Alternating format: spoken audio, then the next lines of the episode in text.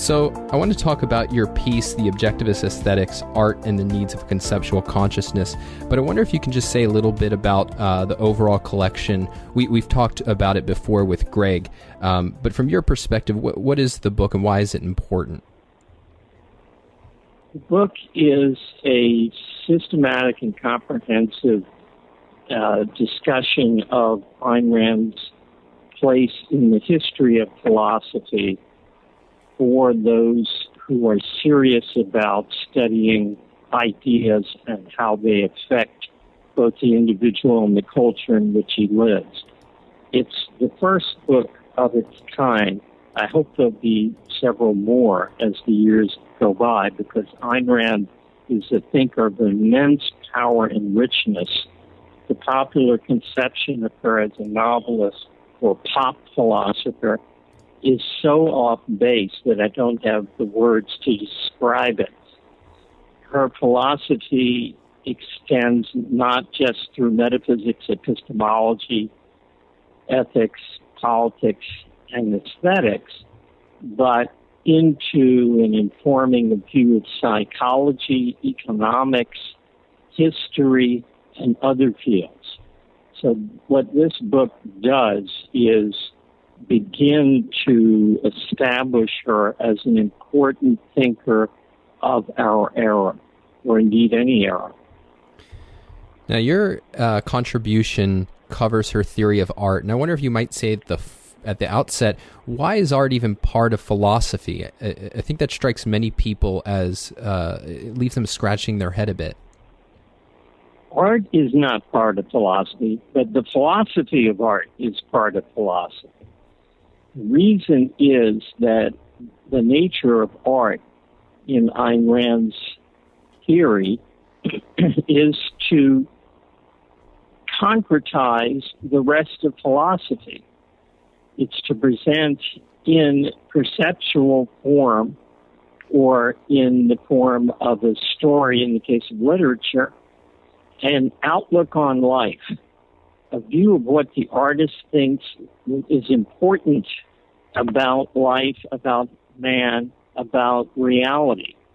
So without art, philosophy becomes a theoretical overly abstract discipline. Art is, Ayn Rand said, the engineering of the soul.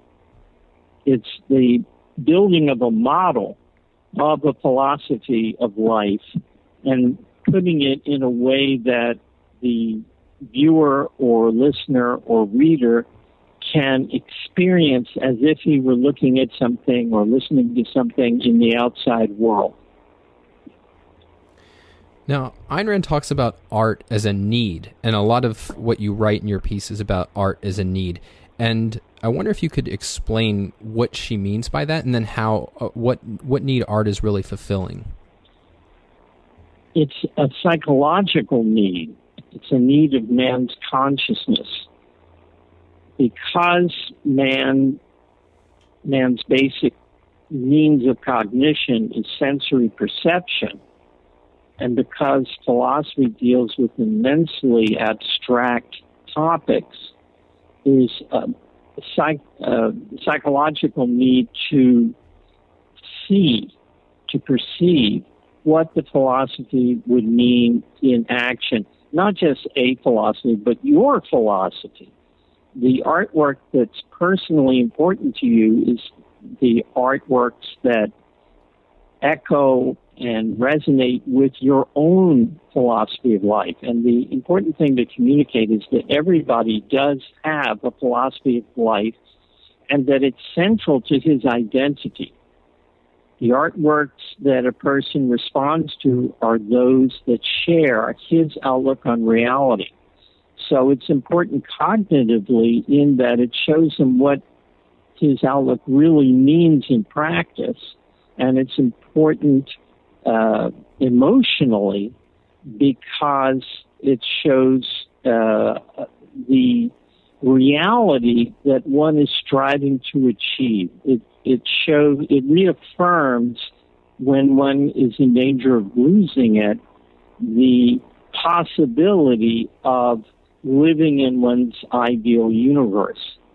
there's a very good quote um, in the uh, Ayn Rand's uh, writings that's in the chapter. I'm going to search for it here now. See if I can get it. Uh, I'm having a little difficulty with Word. So the essence of it is in the midst of the struggles and frustrations and contradictions one runs across in ordinary existence, man is in danger of getting swamped with negative concretes, with things that are not from his universe, so to speak. And art gives him the possibility of feeling for a moment that he's living in his kind of universe. That's emotionally very important, and that's why people love the art that they love. Now, bear in mind that when I talk about art, I'm not just restricting it to painting and sculpture, because a lot of people are not particularly responsive to painting or sculpture. But everybody's responsive to music and everybody's responsive to literature. Literature embraces also for those in uh, the more pop culture bent, movies and uh, TV shows. So everybody has movies they love and they see over and over again, music that they play over and over again. And that same kind of life affirming experience is available in all the arts once one gets familiar with the medium. Now, you said something that uh, seems important, but would also strike, I think, a lot of people as controversial, and that's that everybody has a philosophy, that philosophy is in some sense inescapable. And I think most people think the exact opposite, that it's mostly useless. And so, could you say a little bit about what philosophy is and in what sense everybody has one? Everybody has a basic outlook on themselves and on life, the nature of existence. Um, I give some examples of a homespun type in the chapter. I'm in charge of my life versus I'm the product of others, or uh, I can understand things versus uh, who knows what is true what is false. Or uh, I can be a good person versus I'm schlumped and I'll always be, I'm bad and I'll always be. Uh, everybody draws conclusions growing up about the nature of life, what life has to offer him, and they are life shaping. If you believe that you have no control over yourself and the actions that you take, you're going to be a different kind of person, live a different kind of life, have a string of failures and frustrations and pain and suffering. Whereas if you believe I am the captain of my soul, as the poem puts it, I shape myself. I'm responsible for myself. I can be what I want to be. That's going to make you a fundamentally different person who's able to achieve things and able to be happy and confident. So it's in those forms that even a child, even a four year old, has conclusions about I'm competent, I'm able, the world is a clean, clear place versus the opposite. So then, if what art is doing is it's making our philosophy concrete, real, so that it, you know we can see it in action, and then it provides us with that emo- emotional fuel where we can kind of live uh, in our ideal world. How is it that art does that? What is it about art that allows it to do that versus you know a, a philosophic treatise, let's say, or a, a news story? Right, right. Something journalistic, as she would put it. Does it by being selective.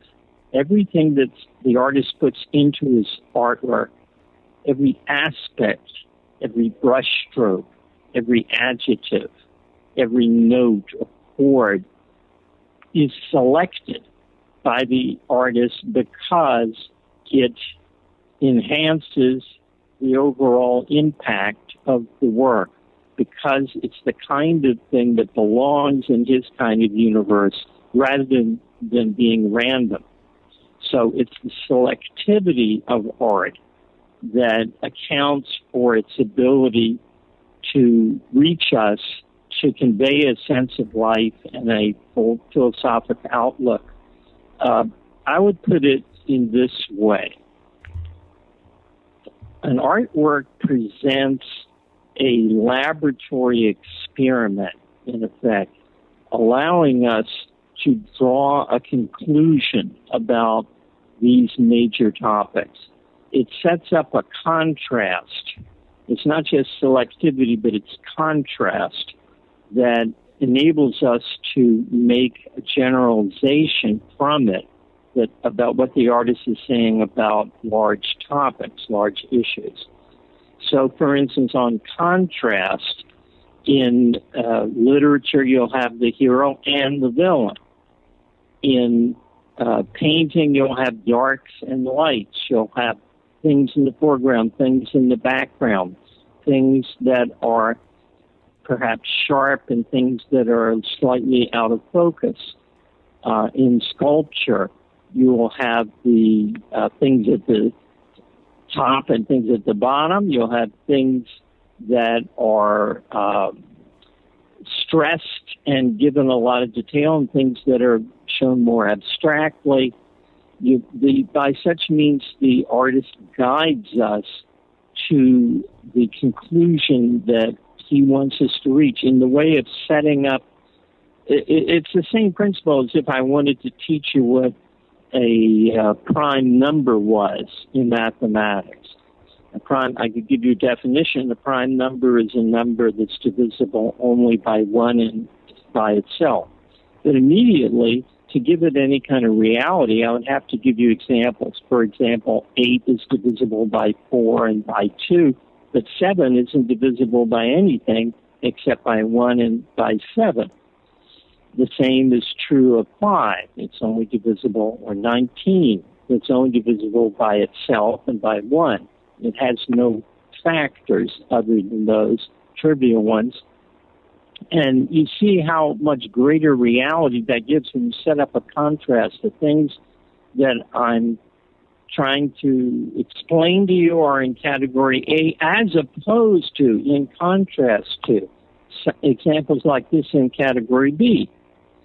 So the means is to follow the nature of human conceptual cognition, even perceptual cognition for that matter, follow the nature of consciousness, which is to selectively set up a situation in which only one conclusion about life, in this case, can be drawn.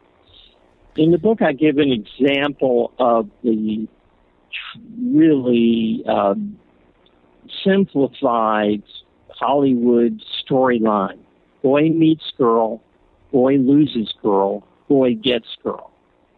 And I ask, well, what kind of philosophical abstractions could you draw from such a trivial thing as that?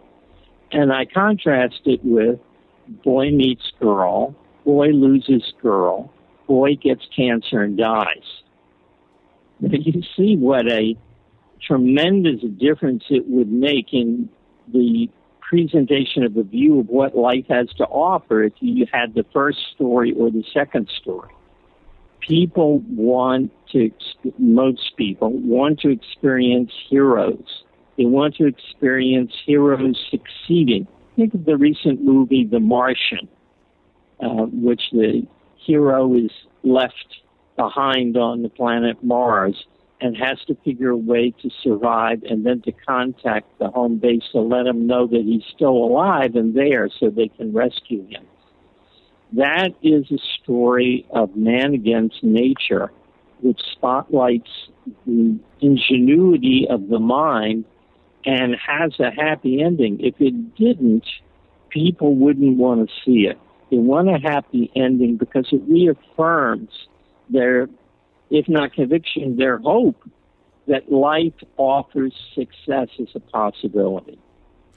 Well, that leads me to uh, I wanted to ask about something that w- was really fascinating in your paper. So, um, makes the point, and I might not formulate it right, so please uh, correct me, that uh, the standard for an artist, what he chooses to show, is going to be what he regards as important, or as you put it in the paper, me- metaphysically significant. And I always that always perplexed me a bit. Like, how, what would a, how does a person decide what they regard as important in reality? uh, as against something true or false or, or good or evil. And you have some really interesting things to say about that. And I wonder if you could elaborate on the answer to what she means by important. Well, she says that what's important is what's deserving of attention. So there's certain things that go on in life that you decide or automatically respond to with this is insignificant, this is unimportant, this is trivial, I can ignore this. So, for instance, uh, the feeling on the bottom of your foot right now, you don't pay any attention to. Uh, all kinds of details about life, which are metaphysically no different than any others. Doesn't have to be about yourself. Let me look around my room. Well, there's uh, a picture I have that's tilted at a slight angle.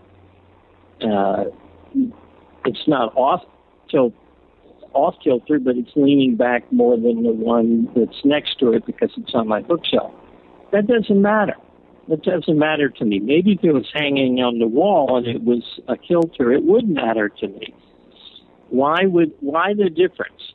Because on the bookshelf it's informal, it's uh, inherent in putting something up on a bookshelf and leaning it back against varying with books. It's going to be that way. But if you hang something on the wall, if I do, I consider it important, and I don't want to see it uh, awry, which would suggest that I don't value it or that it's not important that it look the way it was intended to look. So there are all kinds of things that you um, are confronted with, stimuli and objects and so forth. And according to your premises, you either pay attention to them or not. What you consider extremely important is things that go to the core of your being, which is what art does. Uh, and um, the artist eliminates those unimportant things from his depiction and stresses the ones that he consider, considers important. There's an interesting story in this regard about uh, Ayn Rand talking to one of her early followers in the 50s. He said, If I were out on a date pouring wine for my date, and I would probably spill some and I would be embarrassed and it would mess up the date for me. If John Galt were pouring the wine, he wouldn't spill any. So is this really realistic? And her answer is John Galt might spill the wine, although I wouldn't include that in the story. But if there were real John Galt, he might spill the wine, but it wouldn't be important to him. He wouldn't consider it a reflection on himself or the nature of life. He would ignore it. In art, one doesn't just ignore it, one omits it. Um, two concepts that are kind of key to her theory of art, but are also, um, I think, hard sometimes to wrap one's head around are uh, what she calls metaphysical value judgments and sense of life. And now I, you've basically explained these concepts, I think, but I wonder if you can connect what you've said uh, explicitly to them. Yeah, the easy one is sense of life and I can explain what it means, although it means what it says a sense of life. Not so much anymore, but it used to be the case that you could go for years and years without hearing a song that was important to you when you were young. Now there's so many golden oldies that everything's familiar. But probably the listeners have had the experience of hearing a song from their teenage years, well, when they're well into adulthood, that they haven't heard since then and takes them back. In such a situation, I think what we experience is this is what it was like to be me alive in that time. There's a immediate transporting of yourself back, not to the to the uh, concrete things that were going on, although that can be evolved, but what it felt like to live through those teenage years. That is an issue of what your sense of life was in that in those periods. In the present, it's hard to isolate your own sense of life because it's omnipresent. It's like tasting water or smelling the air. It's always there, and there's no contrast. Since consciousness works by contrast, it's very hard to find something to contrast with what it's like to be me. You can't go to, well, what is it like to be Joe? And then I can contrast that with what it's like to be me. You can't really experience what it's like to be Joe. Only Joe can experience that. However, you can observe Joe. You can infer what it must be like to be Joe. He's always got an expression that says, I'm about to be hit. He's got a flinching expression on his face. Everything he says is prefaced by, well, unless I'm wrong, I think, or it seems to me that. So he's a very timid person. Let's say you're not. You don't experience that at all you can see the contrast in that way, but it's not the same as when you listen to a piece of music that just grates on you versus uh, one that sends you into rhapsody. So, a sense of life is a, she calls it an emotional equivalent of metaphysics. All emotions come from ideas, from conclusions about values that you formed your deepest emotions, which she calls sense of life emotions, come from what she calls metaphysical value judgments. That is, conclusions you've drawn about life as such, the kind that I talked about. I can be the person I want to be, I can do whatever I want, or I have to obey my parents, I have to be a, a good church follower, I have to follow the rules. I have to paint inside the square, as it's commonly put. Um, so the um, basic point is that the emotions of the sense of life come from certain basic conclusions that one has formed about life. And that is the, she calls metaphysical value judgments the thing I'd like to clarify is it's not values in the nature of reality. That is, reality just is. It isn't good or bad.